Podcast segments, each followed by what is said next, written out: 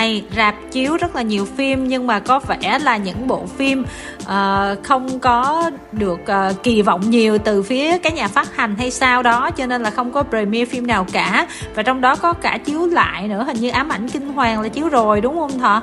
Đúng rồi, ám ảnh kinh hoàng chính là The Conjuring đó và lần này là chiếu lại đến cả hai phần là phần 1 và phần 2 luôn. Cho nên là ai chưa kịp xem hỏm thì bây giờ ra rạp xem lại ha mọi người. Phim hạn chế các khán giả dưới 16 tuổi. Một bộ phim thuộc thể loại kinh dị khác pha chất bí ẩn là bộ phim Địa đạo đẫm máu cũng ra mắt trong tuần này thì em có biết thông tin về phim này bởi vì đây là một bộ phim được đề cử, giải thưởng khá là nhiều và nó cũng đạt một số giải. Nó là một bộ phim đến từ pháp và cái nội dung của nó nó quen mà nó cũng hơi đặc biệt xíu, tức là phim về sinh tồn.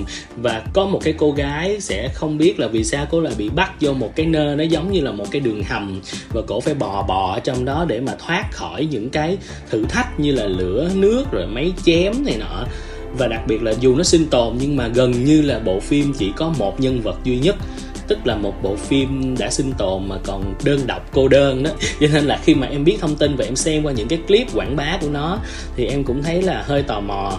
Thấy nó cũng được đề cử giải thưởng rồi cũng có giải thưởng đến từ pháp tức là em nghĩ là họ đã tìm cách có một cái sự cân bằng nào đó giữa cái tính chất giải trí của phim sinh tồn với lại cái sự mà nghệ thuật của phim châu âu của phim pháp.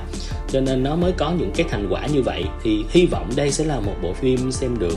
Phim sinh tồn mà một mình thì nó có nhiều rồi. Ví dụ như là phim 127 giờ cũng thắng tờ Oscar nè. Ừ. Phim Gravity ở ngoài không gian của Sandra Bullock nè. Ở trên Netflix thì có Oxygen là một cái cô cũng tỉnh dậy à, thấy mình trong một cái máy giống như một con nhộng vậy đó.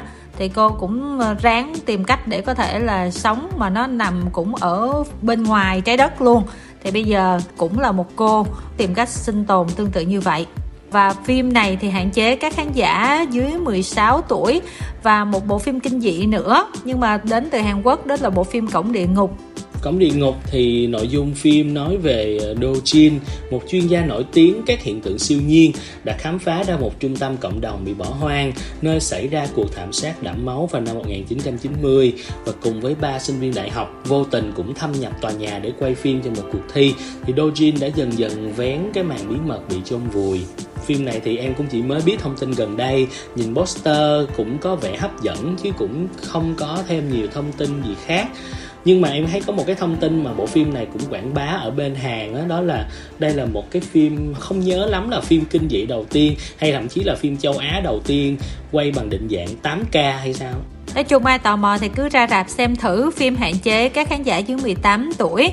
Chuyển sang thể loại khoa học viễn tưởng thì tuần này có bộ phim Tín hiệu diệt vong thì bộ phim này nói về các nhà khoa học khi mà họ phải chạy đua với cái thời gian ít ỏi để mà tạo ra một cỗ máy giúp cho con người sống sót trên một cái hành tinh mới trước khi thảm họa tận thế đến. Là liệu mọi thứ là có suôn sẻ, có thành công hay không, hay là sẽ có những cái biến cố nào chờ họ? Thì đây là một dạng phim vừa khoa học viễn tưởng mà vừa kết hợp với cái thể loại là thảm họa mà nó có liên quan một xíu đến thiên hà, em nghĩ vậy. Thì những khán giả nào mà thích những cái thể loại này thì cũng có thể xem thử. Phim hạn chế các khán giả dưới 13 tuổi và bộ phim sau cùng đó là một uh, phim hoạt hình anime của Nhật Bản Học viện Anh Hùng nhiệm vụ giải cứu thế giới. Phim này thì uh, hình như ra mắt lâu rồi mà giờ mới chiếu đúng không thọ? Đây là một cái tập phim khác của cái series My Hero Academia này á, là Học viện Anh Hùng.